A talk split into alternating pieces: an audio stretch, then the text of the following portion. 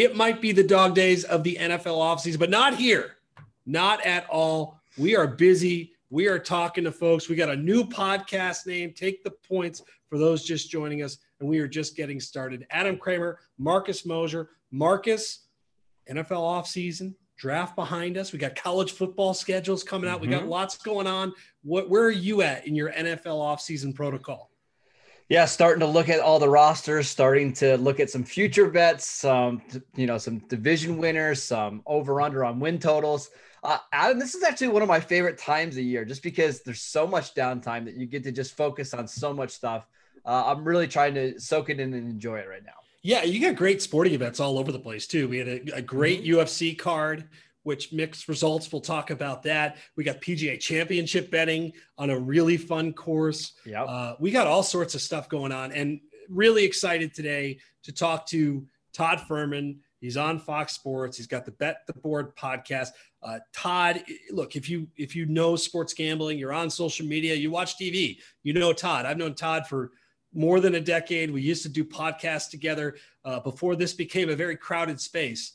There was Todd, and uh, really interested to talk to him about the, how he got his start, the way he looks at the NFL offseason. What else do you want to ask him, Marcus? There's like a million ways we could go with Todd. Yeah, I want to know how to not lose money and what's the sucker bets out there because there's always a couple bets at this time of year that I make thinking that are good bets that I end up losing money on. So I'm really excited to have Todd on. Yeah, Todd, an OG in the podcast game, uh, and and really really looking forward to get his thoughts. And a reminder, guys, you can get this podcast Spotify, Apple Podcast. Uh, please subscribe. Again, we're just getting started here. The podcast rebrand. It's a it's a big moment for us, and and we're going to get a ton of momentum before we get into the season and we start picking winners. So we talked about the NFL offseason, but there is still news, including news with our favorite meat headed coach. So let's go right into it, Marcus, and do some extended fill in the blank. And we start right there uh, with our friend Dan Campbell. And I ask you, Marcus, Dan Campbell wanting a pet lion is blank. Not surprising. And here's how I know it's not surprising, Adam. I saw the news scrolling on Twitter and my thumb didn't even stop. It wasn't even one of those things I had to think and process. It's just like, oh, a Dan Campbell thing, and I kept moving on. It's I think that his tenure with the Lions is going to be absolutely hilarious, and this is just one more example of how weird and crazy it's going to be. Okay, I'm going to go on brand. Now, here's what I like though, because he's clearly, obviously, he's clearly joking, and and what I like now is he is a meathead, and he's mm-hmm. also leaning into his meathead mantra. I love it. Like, yeah. not only is he know that he's kind of cultivating this meatheaded brand, uh, the, he's just kind of wearing it, right? He's like a, it's like a WWE wrestler at this point to say these types of things. Well, I think he's not taking his, himself as seriously as like what Matt Patricia did, right? Yes. And I think that's going to be the difference in why maybe he is successful in Detroit and Patricia was not. Uh, I, you know, I've gone from like just being like flabbergasted with everything he says and like, I, you know, this guy, there's no chance. Uh-huh. Uh, now I want him to win. And I yeah, want him to yeah. win big. And whether they're really good or really bad, the post games are going to be tremendous. Like he is a content farm. So I, I kind of am changing my tune on him. Like I want him to have some success. So then he has some leeway, like to keep saying weirder stuff. Because Marcus, we know how this goes. If they stink, right, yeah. he'll have some very clever sound bites about like, you know, effort and like regurgitated football guys speak. But if they win, it could be an absolute glorious carnival. I want that to happen.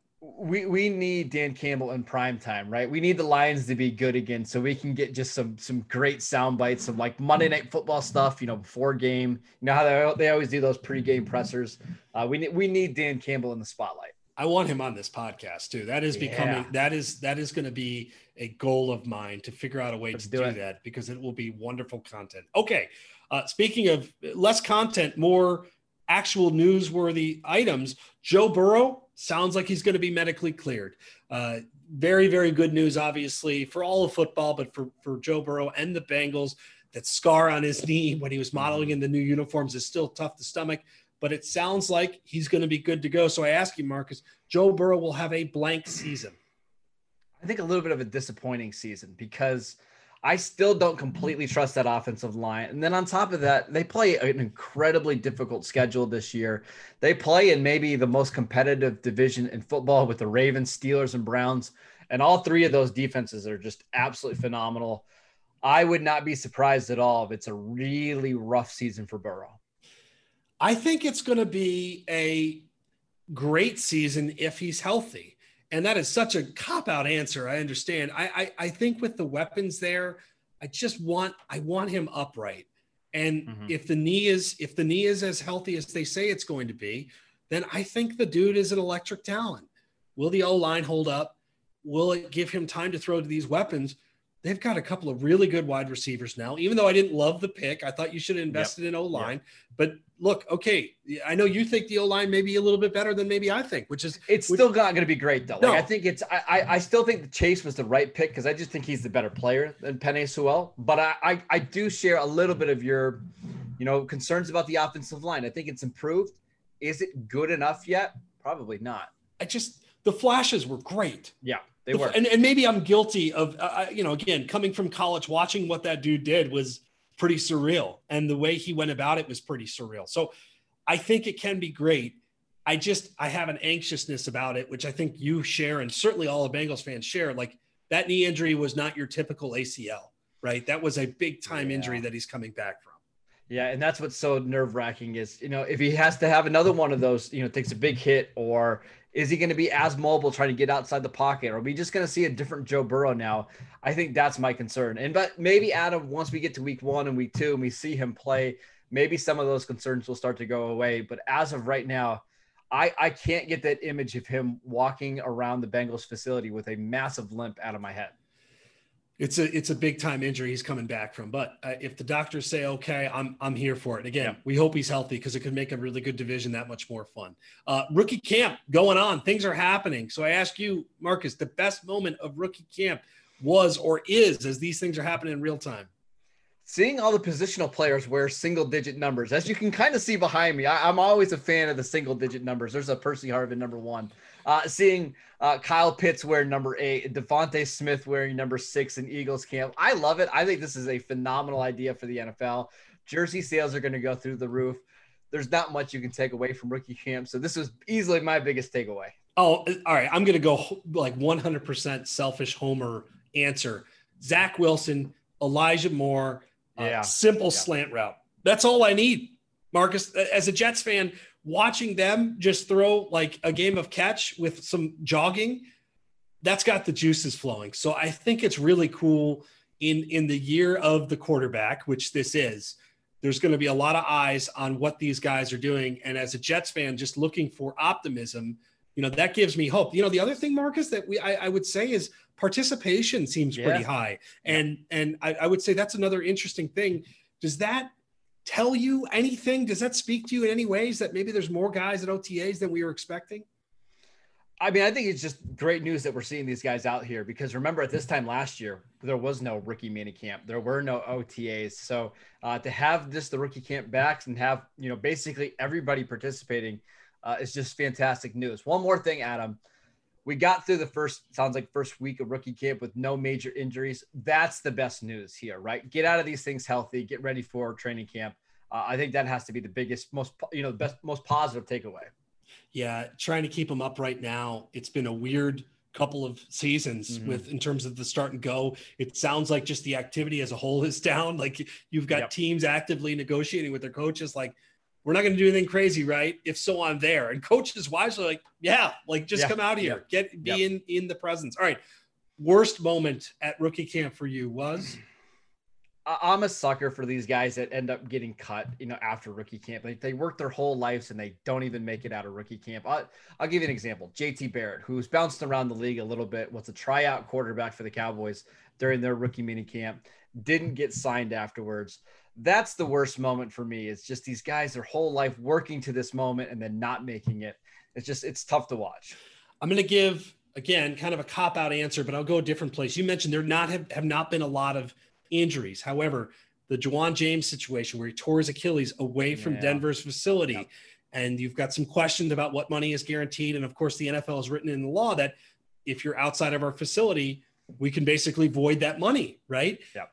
I that stinks, but there's a real brewing issue here.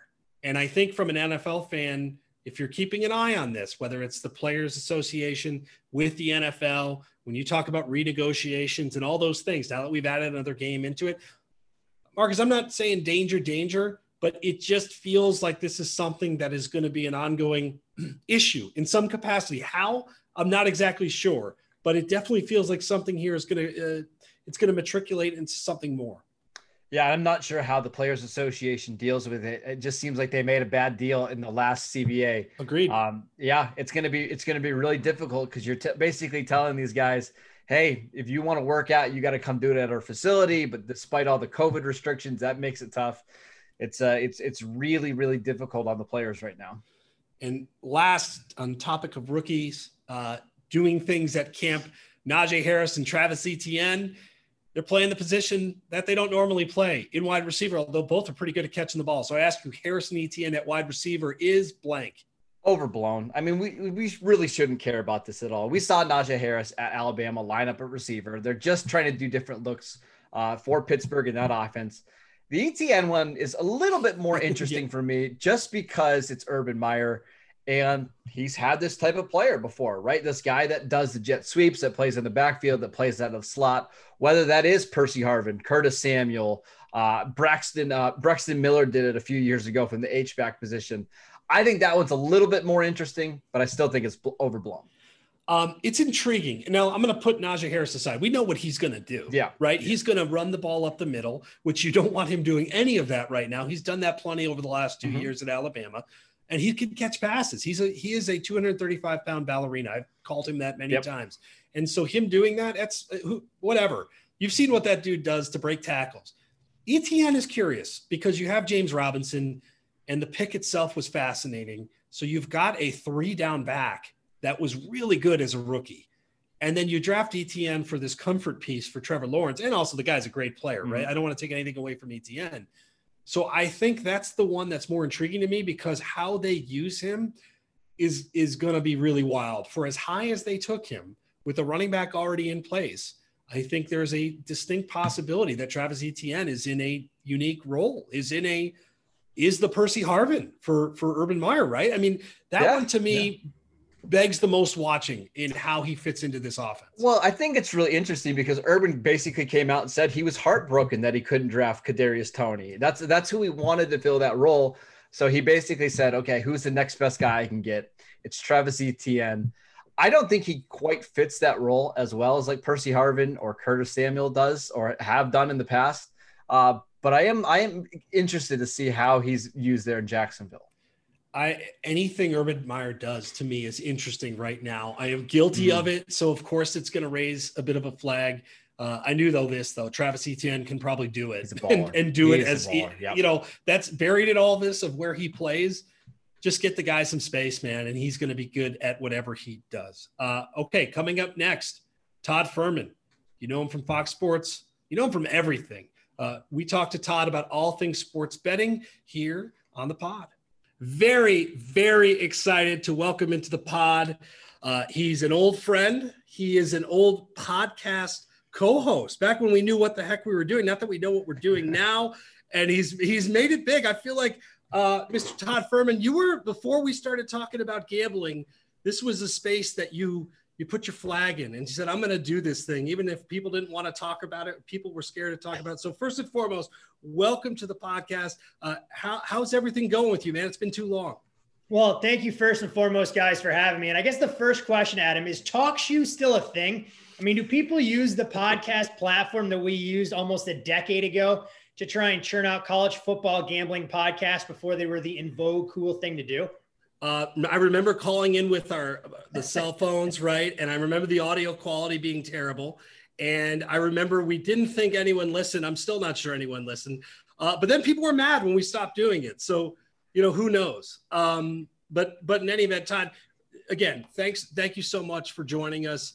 Um, let's go back before we talk about what you're doing now and really how you got your start. You and I have talked about this over alcoholic milkshakes before, but uh, where did you get your start? How did you tap into this gambling world? Yeah, it was kind of the path less traveled. I mean, I got the itch at a real young age, probably a lot earlier than most, should be in and around point spreads. And I have my dad to thank for that.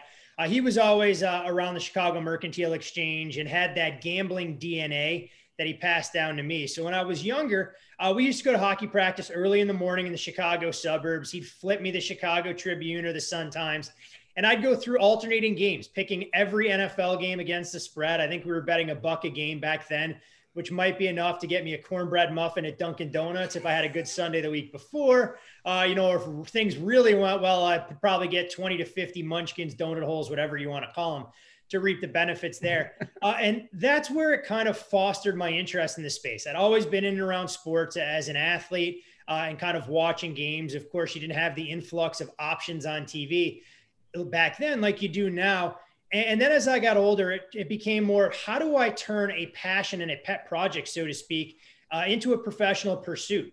Went to school for my degree in international economics, uh, thought for all intents and purposes that, hey, I was going to be on that path to Wall Street. I was going to be in the investment associate program. I was going to work my 100 hours a week and, try and figure out what to do with the rest of my life after I served my time for one of those big brokerage houses. And honestly, guys, I mean, I woke up uh, towards the end of my senior year at Wesleyan and went, what the hell am I doing with my life? I don't think this is what I want to do. I'm not sure Manhattan's necessarily for me. Went home, bartended, waited tables in the Chicago suburbs, and, and tried to figure out what the hell I was going to do with the rest of my life.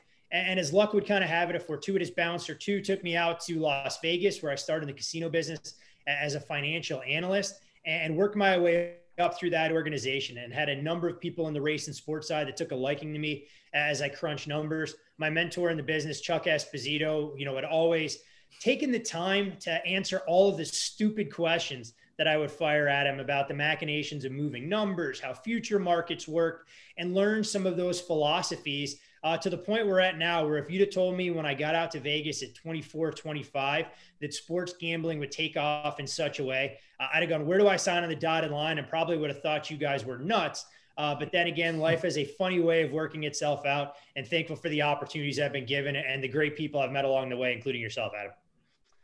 Oh, thank you. You're lying, but thank you. Uh, Todd, I got a question for you. Let's let's get into the the nitty gritty. How does an NFL line come together? How do odds makers create these lines that we love to lose money on?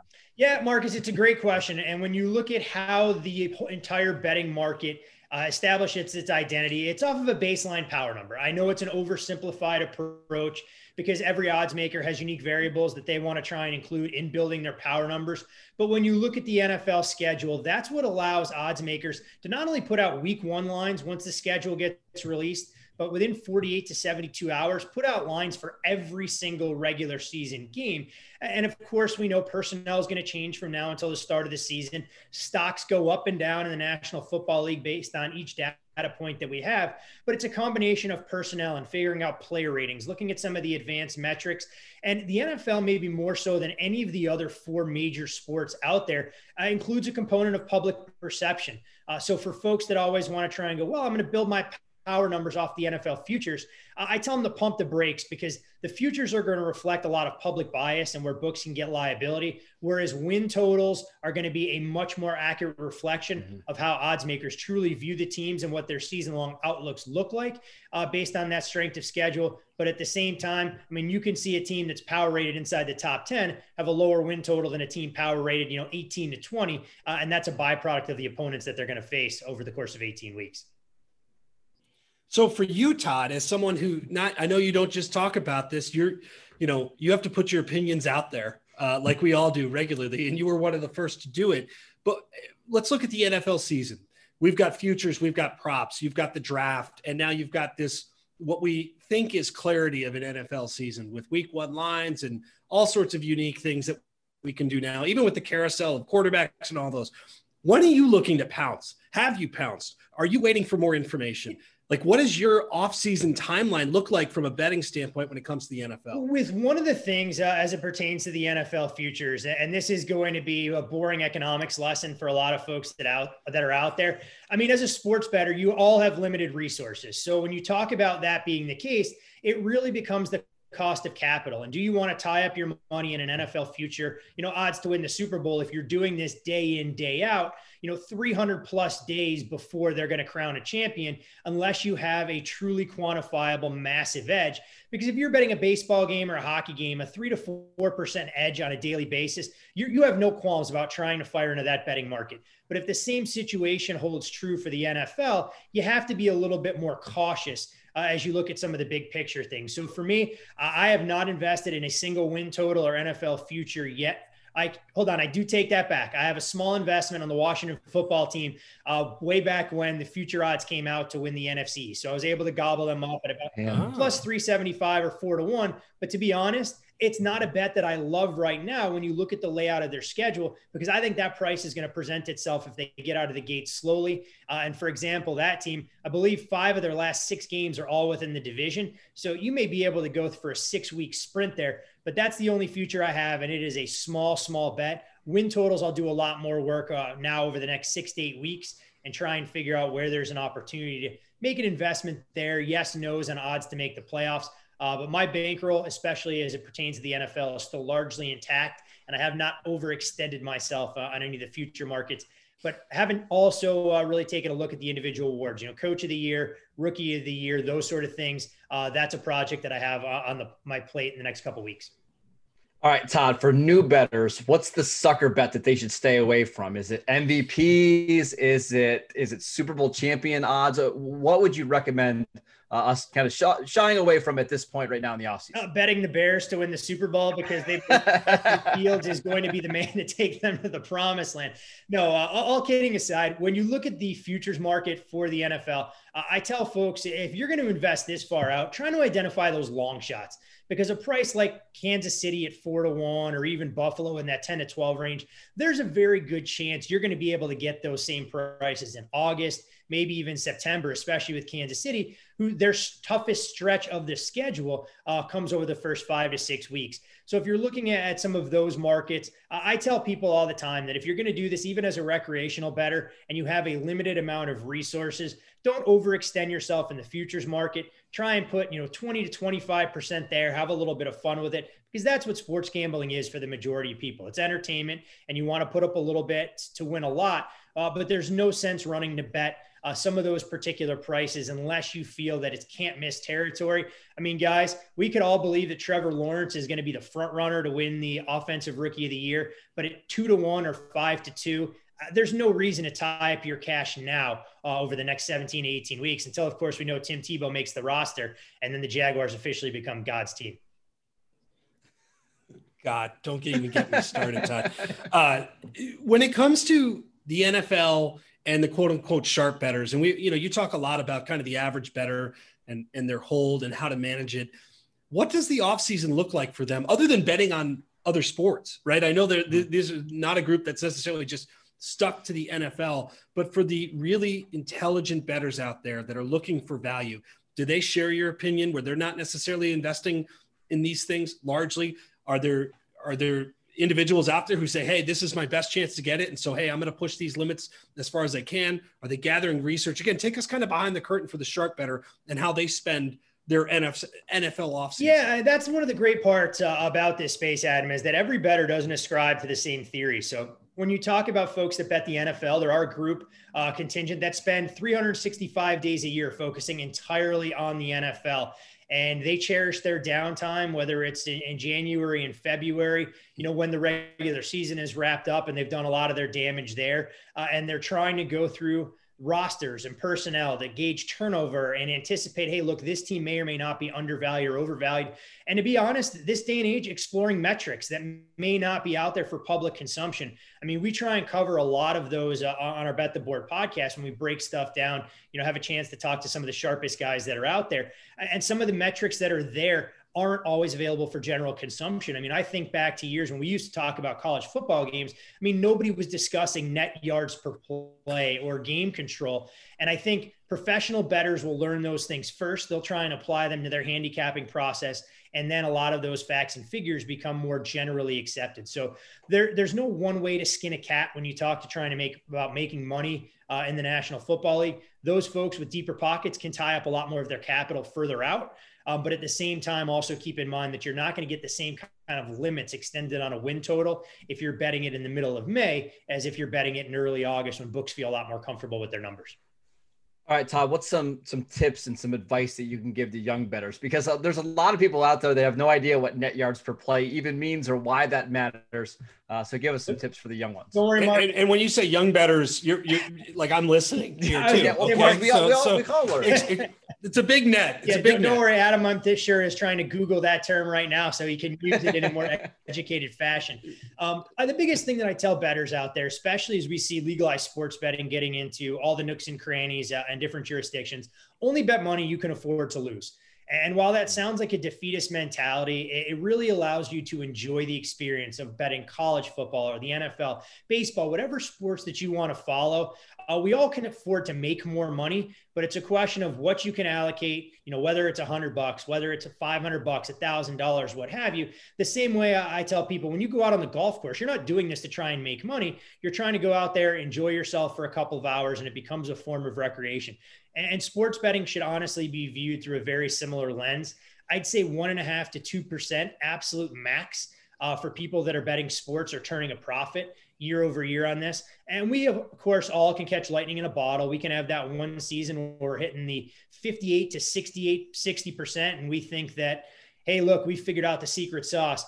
Uh, but the regression monsters are always evident. And for every 60% season that a recreational bettor will have, you'd be amazed how quickly they come back crashing back to earth because they bet more aggressively. And then suddenly 42% the following season when all those close games and those made or missed field goals don't happen to go your way. So that would be the number one piece of advice. Uh, and for people out there that have limited hours, I mean, the NFL makes a great sport because it's only once a week. Uh, but keep in mind, that it's not necessarily a 50 50 proposition like you're led to believe when you're doing this. Guys are out there trying to manipulate the market, take full advantage of it. Uh, and sometimes just focusing on a handful of teams may give you a little bit more of a head start in one of the sport's most efficient markets. I had a neighbor, I have a neighbor that's going through this right now with UFC. Really, you know, Illinois legalizes uh, sports betting. That's his avenue in. Got really hot betting UFC for like about a month and, and was really hot and started kind of peacocking about it. And I, you know, Todd, I said the same thing, like just text like, Hey, enjoy it. Uh, but you will, you will feel the other side of this. And sure enough, boom, two weeks in a row. Like that's the way it goes. Um, and that's really, that's really yeah, good advice. The crazy part about it. I mean, for anybody that's been in a workplace environment, you, you, hear the same guys, oh, yeah, how'd you do this weekend betting games? Well, I won. You know, it's amazing how many people show up to work on Monday when they haven't had a losing week betting football for the last 12 years. If those guys truly have a secret sauce, you figured, you know, them, their wives, their girlfriends would all be spending a lot more time in the Turks and Caicos than they would be in the Chicago suburbs when those temperatures dip below freezing. Uh, Todd, you have been around this. I mean, seriously, like we did that college football podcast before we knew what the hell we were doing or why we were doing it. And you've kind of truly been a pioneer here. And now you're seeing sports gambling explode it, and, and also the coverage of it change.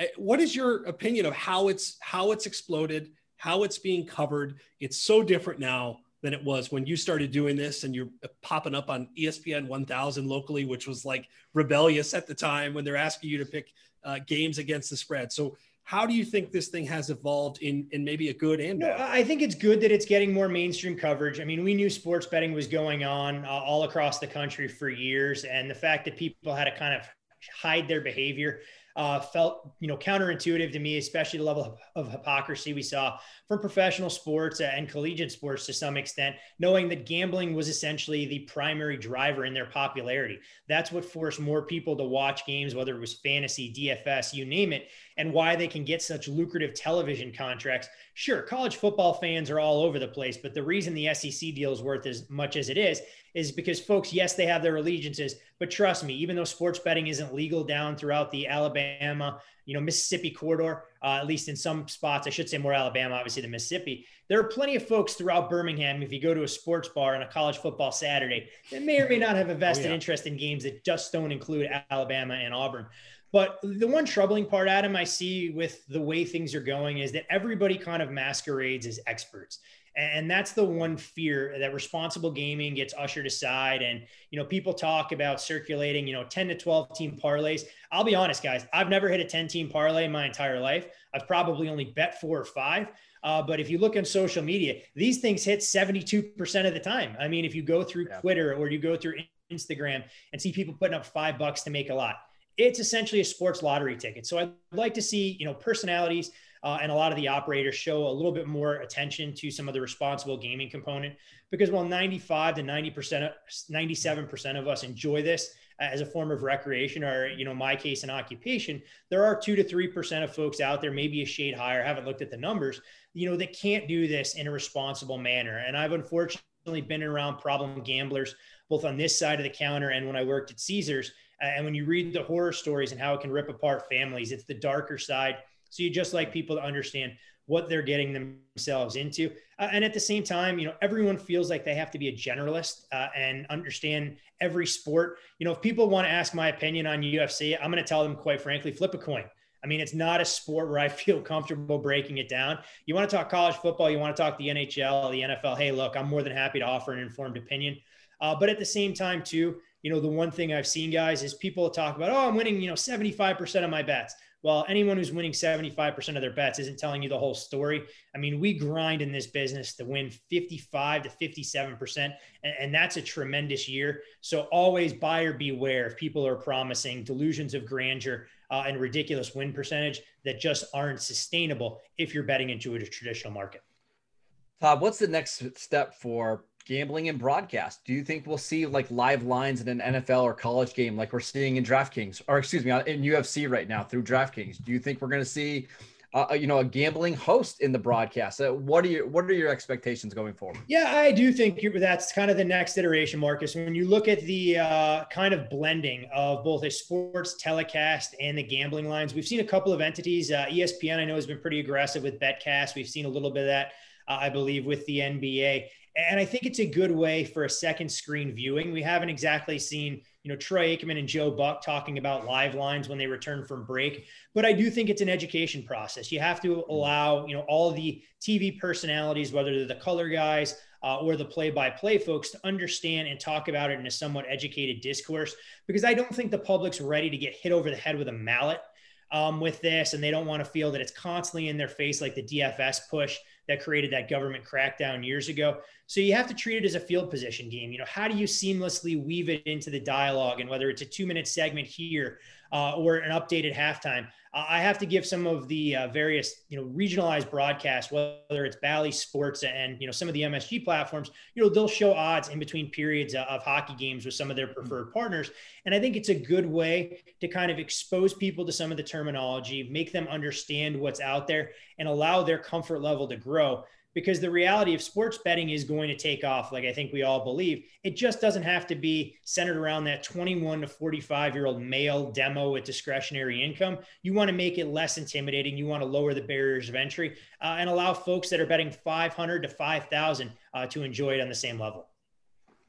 So before we let you go i know you're a big hockey guy. We've got playoffs um, coming up uh, NBA. You sit on any interesting futures right now? I know NFL. You're kind of waiting for a little bit. You got any interesting tickets that you're hoping? Uh, you know what? When it comes to the NHL, I mean, you look and we've only seen a couple games in these series. Uh, Tampa has really surprised me. I'm not sure I thought they would hit the ground running, uh, getting some of their key cogs back, but the value in that number is not quite there. You know, I think if you're looking down the board and obviously shop around for the best number, uh, a team that I'm high on, although they haven't quite played to their potential and they could easily get knocked out in the first round, still with a lot of work in front of them, uh, would be the Boston Bruins. I think when you look at what they did at the trade deadline, you go out and you get a player like Taylor Hall, who had underachieved for Buffalo, but we know this guy's a couple years removed from being a league MVP. You have a proven goalie uh, in Tuukka Rask. And while you may not love Coach Cassidy and what some of the decisions he makes in game, I think they can get out of the East. And if you're holding a ticket at like 12 to 1, as long as you can avoid the likes of maybe Colorado, Tampa, or Carolina, uh, potentially in the final four, hey, weirder things have happened. A goalie gets hot and you'll have a chance to earn off of that ticket. So Boston, probably the I, best thing going out there. And maybe, Adam, if you want to get into college football, is this the year the Georgia Bulldogs finally get over the hump? Should we be drinking the Kool Aid now? I mean, I know they're going to be short underdogs against Clemson, but that hype train is going to officially leave the station if they win that game I, outright. I oh of course. How, how are we going to do this again though? Like we we are we are going to do this again. Is what we're going to do. Yeah. I, I, if not this year, then when? Right? Because Alabama, that's a fresh group, yep. man. That is a fresh, inexperienced group. Bryce Young will be very good. Georgia is the most talented team in the country uh, by a wide margin. So I'm am I ready to jump on them as a short dog? I probably am, but I know better, Todd, and you know better too, right? We know what happens. What, what do they say that, that insanity is loosely defined as doing the same thing over and over again and expecting different results? yes. I feel like that's been the case when it comes to betting Georgia to win the national championship in college football since Kirby took over I down there in Athens. I am so excited though. Just seeing games scheduled there mm. gets me pumped up. Uh, Todd, before we get you out of here, tell us where we could find you. You're on TV You've got a legitimate podcast now that you're not calling in on the phone uh, with like we used to do back in the day. So where can we find you and check all your work? Yeah, modern technology's gotten a little bit better to record podcasts. If only we knew that back in the day, we could have microphones and all of those fancy stuff. And, oh. and Drew would be trying to merge audio files for about 16 hours a day as the four of us talk over each other. Um, you, you, mentioned the podcast, Bet the Board podcast, more football centric than anything else. We will have our off-season edition, hopefully you know, as we get into June, talking about some of the moves and where the opening numbers are before we get into the deep dives going into college and pro football. But once we get rolling in the fall, three times a week, Mondays and Thursdays for the pros, Wednesdays for college football. Uh, you can see us on Fox Bet Live Monday through Friday, Fox Sports 1, 2 o'clock Pacific, 4 o'clock Central, 5 o'clock on the East Coast. Uh, breaking games down. It's a little bit more uh, surface level, is the nicest way to put it for uh, the banter and everything we have going on there. And if you check out CBS HQ, uh, I'm on there periodically as well, breaking down games. But this is kind of the calm before the storm. It's time to cultivate those power numbers that we talked about. Uh, when August 1st rolls around, that's when you start burning the candle at both ends in this business. I'm not just saying this because I've known you a long time, but uh, the best in the business, man. Truly, I, am uh, your success is was predictable. You're doing a killer job. We really appreciate you jumping on here, man. And hopefully we could talk. Hey, appreciate soon. the kind words and uh, best of luck and good luck trying to fine tune some of those numbers. We know football will be here before we know it. Amen. Todd Fuhrman, thanks again. Appreciate Todd Fuhrman stopping by, giving advice to young gamblers, to gamblers on this podcast, to anybody that will listen. I think Todd. Um, I, I, think it's a really interesting conversation, Mark, is Things have changed a lot for a guy like Todd. And look, it's the reason we're, we're mm-hmm. doing this now, right? In terms of how sports betting is perceived. I remember, you know, talking to Todd early about this long ago, just the acceptance was never there. Remember when it was like shunned to talk about this Taboo. on like a, yeah. a broadcast? Yeah. And, yeah. You, you know, you had Uncle, you know, Brent, you know, making notice of the lines, wink, wink, nudge. Or Al Michaels, right? Al, to say, hey, this this matters to some people. yeah, and and and pretty soon, I thought you brought up an interesting point. Yeah. I I do think they're going to beat people over the head with this because the acceptance is higher, the buy-in is higher, and the availability is going to be pretty much national. And more states are legalizing online sports betting, which is fantastic. So I do think, as Todd mentioned, maybe we'll get more live lines that'll pop up on the broadcast in NFL and college games. I think I think that would be a great start. We mentioned UFC. I love the way that UFC handles it now. So don't be surprised if that is what happens in the NFL and college football. All right, so let's go now before we wrap things up to the future. But as is the case with no week, uh, most weeks with the future, we start by looking at the past. Marcus, did you uh, did you engage in UFC 262? Of course, this uh, past weekend. I did. I had a little bit of money on Tony Ferguson, and that did not work out well for me. It was a good card. Like I, I, I was a little unsure about the card going into the weekend. Turned out to be a great night of uh, UFC action. I had Dariush there. Um, I had some ups and downs. The judging was a disaster. Yeah. Oh my yeah. goodness, the judging was a disaster. Uh, I did have Michael Chandler, and uh, man, I it looked it, that was a great fight. Oliveira's yeah. a great, great yeah. story. I think if you if you're into UFC you look at the stretch coming up between now and really, you know, through July. I mean, you've yeah, got yeah. You, McGregor Poirier. The next pay per view looks like it's going to be dynamite with the matchups there. Nunes coming later this summer. Yes, even the card this week is really, really good. So if you are into UFC and this pod obviously dabbles, uh, we are very into it. So Marcus, lot of different things to bet on right now. We've got playing games. We've got mm-hmm. NBA playoffs. My Knicks I don't quite have the flag as deep as the Jets and the Mets, but my Knicks, my Mets are are battling despite basically having a minor league roster. What are you looking at? What are you betting at? I'm all in on NBA playoffs right now, and I'm looking at the futures bets. Uh, you can do some series lines, and there's some some value there, but the bet that I keep coming back to, Adam, the 76ers are plus 300 to come out of the Eastern Conference. And I absolutely love that. Their path to get to the Eastern Conference finals is going to be incredibly easy. I don't think the Brooklyn Nets have anybody to match up with Joel Embiid. I think he could absolutely dominate that series. They're fantastic on defense. They've got shooters everywhere. Uh, I really like the 76ers to come out of the East. What do you think of this play-in tournament? We haven't really talked about it. I, would love to get your thoughts because you are an NBA guy. At first, it was kind of uh, first I had to wrap my head around what the concept was, mm-hmm. right, to understand it. I think it's pretty cool. I mean, it I think it's cool. a it's a neat way to engage a playoff format that in the early parts of the rounds needs some juice.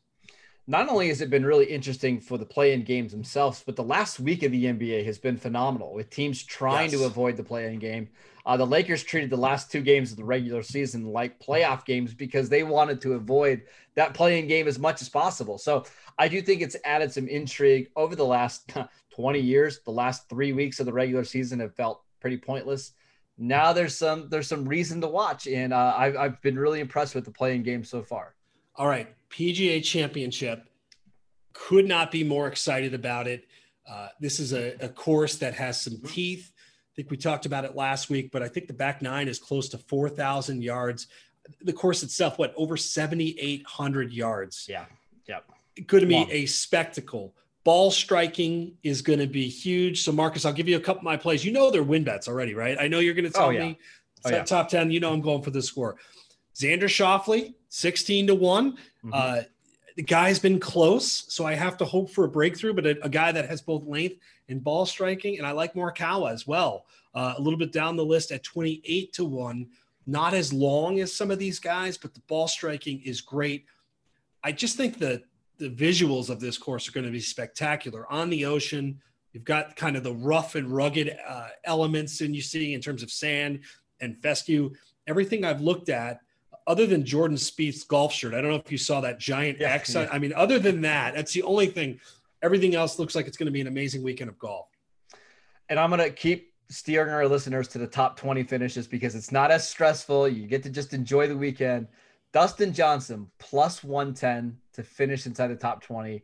We've mentioned how it's a really long course. Dustin Johnson is a fantastic driver. Uh, I like that. I also like Patrick Reed at plus 138 to finish inside the top 20. I think that's a pretty good bet. And then my guy Tommy Fleetwood plus 275 to finish inside the top 20.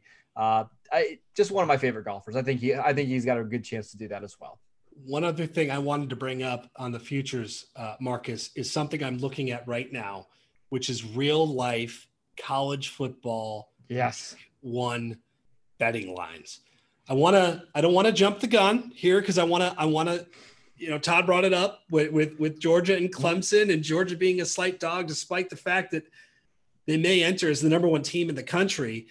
Have you seen any of these? You've got Georgia, you know, getting four against Clemson. That seems like a Georgia play for me, despite the tribulations of Georgia football. You've got Alabama laying um, 17, 17 and a half, half against yeah. Miami and a rebuilt D'Eriq King at quarterback. You've got LSU minus four and a half against UCLA, which is you got mm-hmm. all sorts of lines here. Uh, Notre Dame minus nine and a half against a Florida State team that I think is going to be a lot, lot better. Has anything jumped out in the college football world? Yeah, North Carolina, uh, they're six and a half points favorites over Virginia Tech. I like Sam Howell quite a bit, the quarterback at, no, or at North Carolina, who has a chance to be the number one pick. I think that's a really interesting line. And then you mentioned that Alabama Miami line. I want to know how healthy D'Eriq King is because if he is healthy, I think he could potentially keep that within two scores. But I, I, am going to wait a little bit to see what the uh, the reports are here when we get a little closer to the fall. I could tell you the the I've talked to people at Alabama. They lose a lot, but look, I've known Bryce Young for a while. Uh, I've t- I know his dad. I did a story on him. That dude is going to be a star. Mm-hmm. Uh, they've got some really, really, really good wide receivers. Maybe not the same caliber they've had. They've got some great running backs coming back. Uh, the O line still has some bodies, and then the yep. defense, which was young. Um, you know, you lose Surtain, you lose some, some, some, you know, people up Christian front. Barmore, yep. but but still, I think that Alabama team that's probably as good a value as you're going to find uh, with an Alabama team. I lean Alabama despite all the fresh faces there. Uh, and yet I love D'Eriq King, man. That guy can and probably will torture the Alabama defense if he's healthy. Last one Notre Dame is a nine and a half point favorite over Florida State. And I'm not sure how that line isn't like 13, 14, because Florida State has been a train wreck over the last two yeah. or three years. That offensive line is still atrocious. I'm not sure. I, I, I think you can get some good value on that one right now if you want. I think I'm curious what what Norvell does because I like him as a coach. Last year, you had COVID. He had COVID. I mean, it was yep. like a it was a disastrous start. Uh, you had issues with you know players to begin. So mm-hmm. I know talking to people, they've been active in kind of the transfer JUCO route, which would be very interesting. Marcus, I know the fact that we are talking about college football last year for me, it was will we have a season? Will we have a mm-hmm. season? And now it's getting that schedule for that opening week, which is suddenly not the, so far away.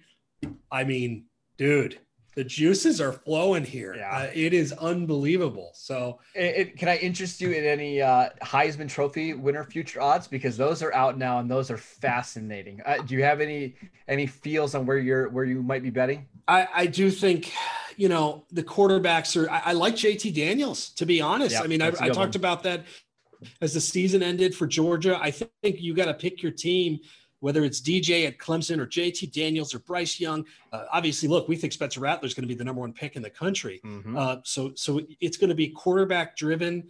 I wish that wasn't the case. I, I, thought, you know, you hope that hey, Devonta Smith winning is going to open it up. Can a guy like Kayvon Thibodeaux for uh, uh, Thibodeaux for Oregon get in there? I don't know, but pick a quarterback, any quarterback, right? Are you are you signing with anybody right now? I think the quarterbacks are obviously the smart bet, but Breece Hall is really interesting awesome. at 40 to 1. Uh, there's actually a couple running backs that I really like. Tank, Tank Bigsby uh, from Auburn's a good bet. Uh, does does Bo Nix do anything for you? Probably not. No, no, no. And, and, and I'd say Bijan Robinson at Texas too. If That's Sark's offense, yep. Sark's offense should be really, really good. So can I give you one more? One yes. more one of my favorite players, I think I'm already predicting it's going to be my favorite player in college football this year, Emory Jones. I'm really excited yeah. to see uh, what he can do. I don't think he's going to win the Heisman, but at 40 to 1, if you want to just throw a couple dollars on it just for somebody to root for throughout the season, I think that's a fun bet. Heisman, futures, win You're back, totals. buddy. Oh, we are, dude. I, am telling you, the college.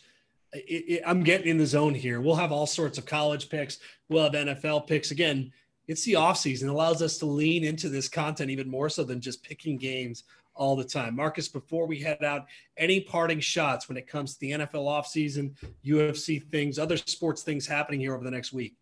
Just a, a, fantastic time to be a sports fan, right? We've got basketball playoffs, hockey playoffs. I watched some, some good hockey games last night. Uh, we've got baseball season in full swing, UFC, golf. It's a, it's a great time to be a sports fan. It is. It is going to be a really fun couple of weeks. The wet, uh, the weather is getting great, Marcus. Mm-hmm. I am, I am going to stay in that that play set on Friday. Okay, so I've got a. Uh, my wife is in a how many beers uh, mood, and she's wondering What's that cooler mm. going to look like? It's supposed to be 88 degrees, by the way. So that's a six stay, or eight job, I think. I, I agree. You just taping the darn thing is a is a multi-beer yep. job. So yep. I will report back with my findings. Okay, reminder, guys, check out the podcast, uh, Spotify, Apple, subscribe, share. We are just getting started here. Go to thegameday.com do some shopping, see what our affiliates have to offer. As Marcus mentioned, there are a lot of sports going on right now. We thank Todd Fuhrman for stopping by, talking all things sports betting. We hope to talk to him soon, and we'll talk to you guys next week.